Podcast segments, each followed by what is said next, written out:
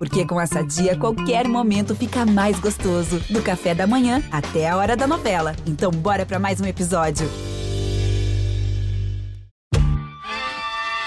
Olá, eu sou a Kenia Sade e você está ouvindo Tona Trace, Trace, Trace, podcast da Trace Brasil, multiplataforma dedicada ao melhor da cultura afro-urbana do Brasil e do mundo. Aqui a gente se conecta com arte, música, histórias transformadoras e também cruza as fronteiras e dialoga com as diásporas africanas. Então vem comigo que o Tona Trace começou. começou.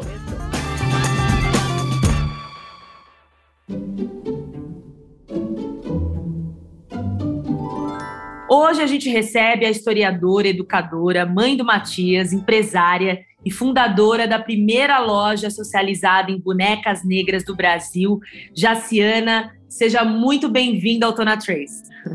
Obrigada, obrigada pelo convite. Ai, obrigada, é uma felicidade tê-la aqui com a gente.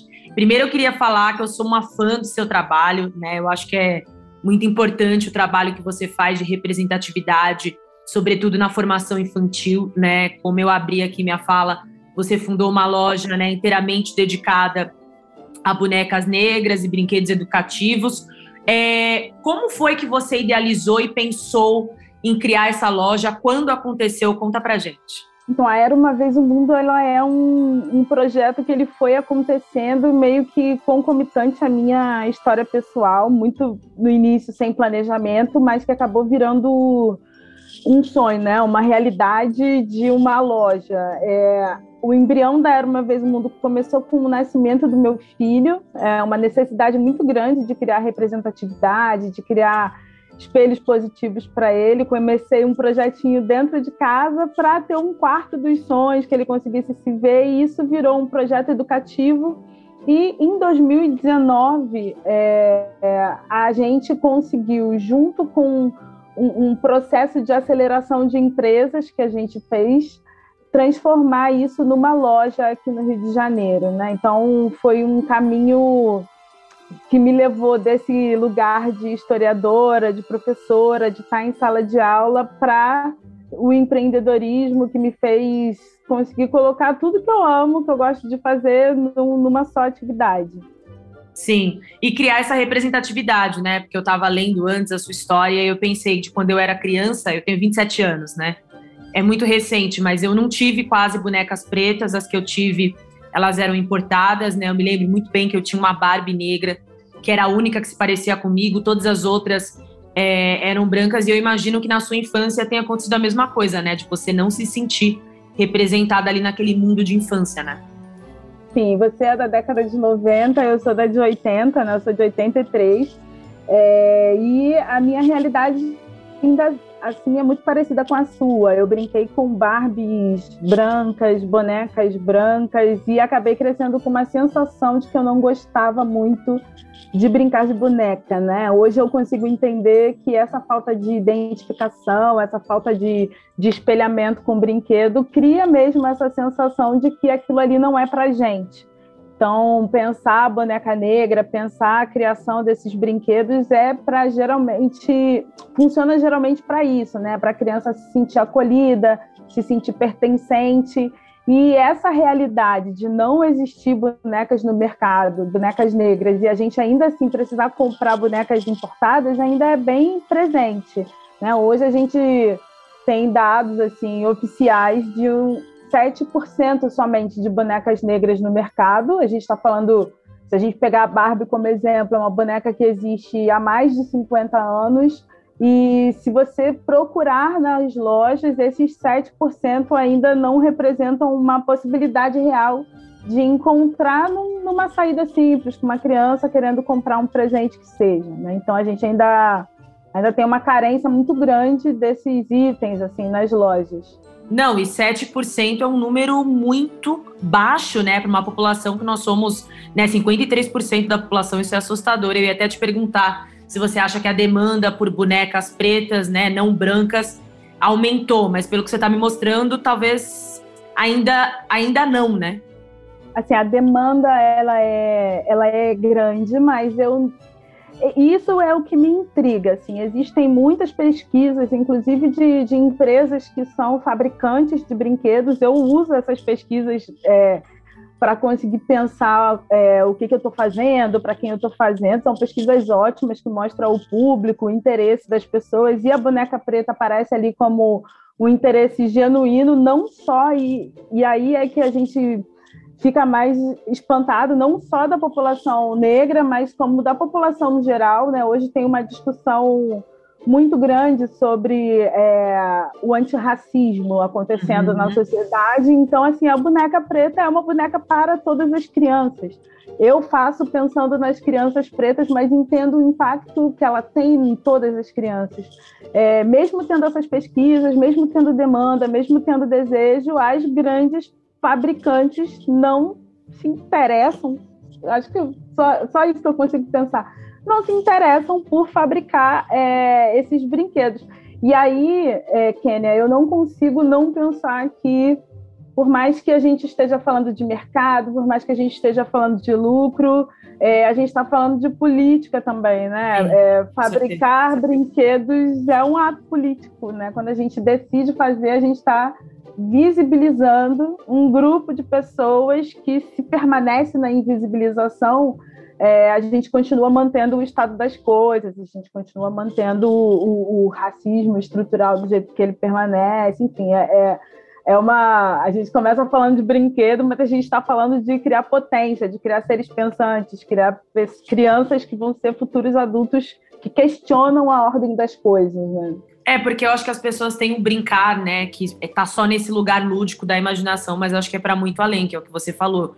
Essas crianças vão construir futuro, né? Brincadeira é poder. E levando isso para um lado do audiovisual, que é mais a minha especialidade, o quanto é importante, né, a gente se ver ali representado de forma positiva, sobretudo para poder existir, poder sonhar. Então, eu acho também que ter ali uma boneca negra, né, bonecos não brancos também torna nossas existências possíveis, né? Porque imagina que você vai olhar ali nos livros em quadrinho, você não se vê, você não se vê nos bonecos, quer dizer, onde eu estou, onde eu pertenço, né? E para criança, você falou que tem um filho. Como você acha que ele vê isso, né? Ele que já interage nesse novo mundo, onde você tem mais brinquedos diversos. Sim, é o Matias, né? Hoje ele está com 11 anos é, Matias é um menino que cresceu não só brincando com brinquedos que se parecem com ele, mas também é, dentro de um negócio assim que é extremamente familiar e que ele participa do processo de criação de muitas coisas, né? É, as grandes marcas vão fazer pesquisas com crianças diversas, eu acabo fazendo pesquisas com as crianças que eu conheço, inclusive com meu filho. Então, muita coisa ele me me diz assim como ele gostaria que fosse e uhum. tudo mais. E é, é legal ver que quando ele percebe que uma ideia que estava na cabeça dele se materializou e virou um brinquedo, ou virou um jogo, ou virou uma brincadeira, é, isso cria nele uma, uma autoestima que eu nunca imaginei que fosse possível. Né? Eu sempre pensei em educação, eu sou educadora, o pai do Matias é educador, e a gente sempre pensou a educação como esse lugar de construção de potência. Só que era tudo muito teórico e ver isso na prática, ver um menino que, por exemplo, eu sempre achei meus traços físicos um problema, né? Eu cresci uhum. pensando que eu tinha que modificar meu cabelo, eu não sabia que era o racismo que fazia isso comigo, não tinha essa palavra na minha criação. E o meu filho já já cresceu sabendo disso tudo, dessa estrutura que existe e do quanto ele é potente, do quanto ele é bonito, do quanto ele é inteligente e tendo espelhos positivos. Então, eu me escondi a minha vida inteira e eu tenho um filho que consegue dizer para uma pessoa que essa pessoa está sendo racista com ele. Né? Então, é, crescer é, sabendo que a sua existência é, é importante é, parte disso é por conta dessa construção, dessa imaginação que o brincar e o brinquedo te proporcionam, né? Você falou do audiovisual, a gente tem é, hoje é, desenhos que já tem personagens negros, a gente já tem mais filmes que buscam aí mostrar a diversidade e consegue. Os próprios filmes da Disney, né? Que são, enfim, filmes que as crianças adoram, Sim. já tem mais personagens negros. A gente até questiona, né? Porque muitos desses personagens acabam aí virando sapo, virando anjo, mas enfim, é uma outra discussão, mas pelo menos Exato. tem, né? Exato, a gente a gente está o tempo todo disputando narrativa, a gente está sendo representado, mas como, né? Então é, o fato de ter, de aparecer e a criança olhar para a televisão e já conseguir se ver, é, como a gente fala assim quando a gente conversa com professores ou com responsáveis, é, a criança precisa de se ver e se imaginar em diversos lugares sociais. Né? É, o brincar possibilita isso, o audiovisual possibilita isso, é, e aí depois a gente parte para a discussão de como a gente é representado nesses espaços. É, é muito importante o brincar, e uma criança é extremamente potente com o mínimo exemplo que ela receba como pessoas negras têm poucos exemplos, parece que qualquer gota que a gente joga, aquilo ali já faz um efeito absurdo, né? Então é, é, muito, é muito potente ver, e como mãe eu fico muito feliz de ver que ele tem uma experiência de vida, mesmo com racismo existindo, muito diferente da minha, né? A postura, a forma como entra nele as questões racistas é muito diferente. Ele não fica abalado, assim, meu Deus, eu sou eu preciso me esconder. Ele fica pensando, cara, isso é coisa que a gente chama a polícia, isso é coisa que a gente denuncia, sim, sabe? Sim. É bem diferente. É, já tem um outro letramento racial, né? Um outro acesso a essas pautas. Exato. E você faz Exato. parte disso, né? Falando mais um pouco do Era Uma Vez o Mundo, é uma startup educacional, né? Eu vi que vocês também promovem eventos. É, como funciona? Vocês também funcionam como plataforma é, que discutem questões raciais?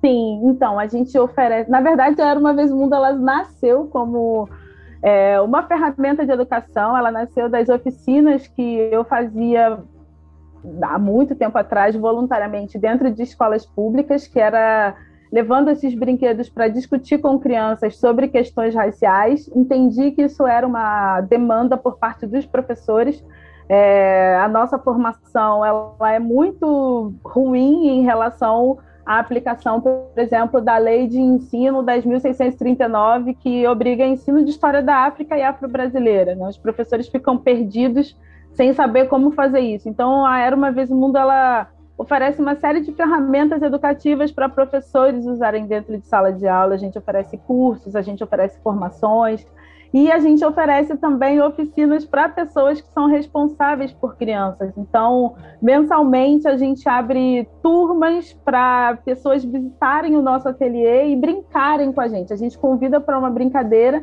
mas é um, uma grande conversa sobre como a gente potencializa nossas crianças a partir de, da utilização de brinquedos, né? Porque. É, no, é, é, é, muita aba que abre, né? Mas no mundo digital que a gente vive, é, trazer o contato do filho com a criança, do filho com os pais, assim, com as mães, é muito importante a, através dessa coisa analógica é, que proporciona aí um contato entre duas pessoas que precisam aprender a se relacionar. Então, a gente ensina a mediar conflitos raciais, a gente ensina a mediar conflitos dentro de casa, a gente passa uma série de atividades que faz com que a vida em família, inclusive, fique muito mais divertida. Incrível, incrível. E conta um pouco pra gente, né, pro nosso público que talvez não se conheça, um pouco da sua trajetória. Eu sei que você é carioca, que você é historiadora, mas conta um pouquinho pra gente a sua história, como você veio parar aqui, né, até o Era Uma Vez o Mundo. Cara, eu, eu nasci em Belfor Roxo, aqui no Rio, na Baixada Fluminense, né, aqui no Rio.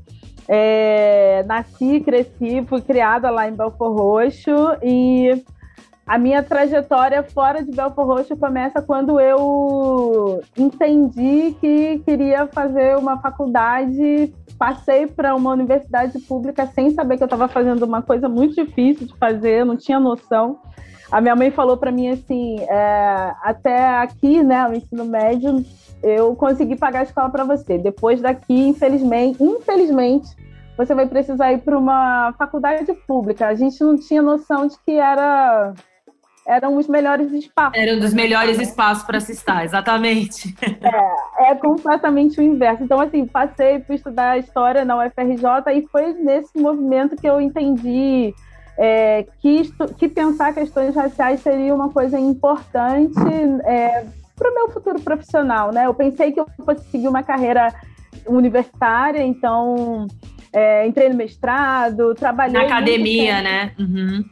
Isso, entrei, trabalhei durante um tempo na UERJ, eu era facilitadora de atividades para profissionais da saúde, falando sobre questões raciais, auxiliando grupos médicos a lidarem com a saúde da população negra de uma forma antirracista.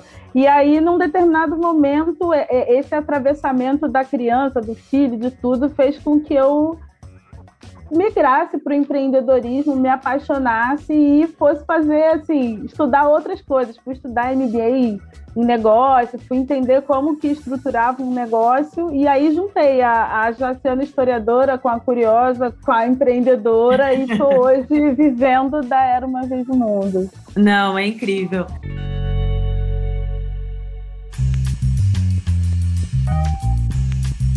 Jaciana, a gente está quase caminhando aqui para o fim do nosso podcast, mas a gente tem um quadro que é chamado Playlist do Dia. E aí eu queria saber quais são os artistas que te inspiram a seguir no seu dia a dia, artistas que você gosta de escutar e te, enfim, te ajudam aí nessa caminhada. Olha, eu me divirto com todo tipo de música, mas é, o Emicida é o cara que quando... Assim, todo dia eu escuto Emicida, de manhã é o que, o que me dá o start para começar o dia.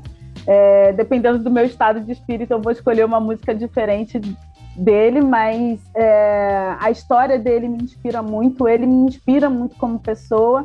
E as músicas dele falam coisas muito boas de ouvir que me dão ânimo sempre. Então, assim, Emicida, que nos é encorajam, né? Esse álbum do Amarelo eu sou viciada, assim, eu escuto todo dia.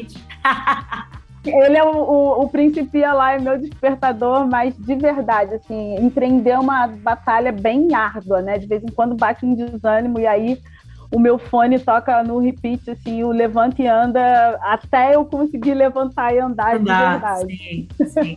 É sobre isso, né? A arte tem esse poder, é transformador. Sim, sim.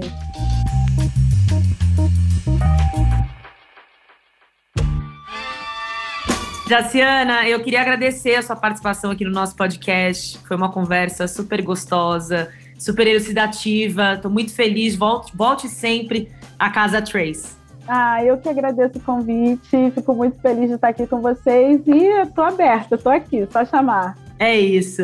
Muito obrigada. Valeu. Obrigada. Tchau, tchau. E é isso, gente. Chegamos ao fim do podcast Tona Trace. Sigam a gente nas redes sociais, arroba Trace Brasil no Instagram e no Facebook e Twitter, Trace Underline Brasil. Toda quinta-feira tem episódio novo do Tona Trace na sua plataforma de áudio preferida. Não deixe de seguir o podcast no Spotify ou na Amazon, de assinar na Apple Podcasts ou de se inscrever no Google Podcasts ou no Castbox ou de favoritar na Deezer. Assim você recebe uma notificação sempre que um novo episódio estiver disponível.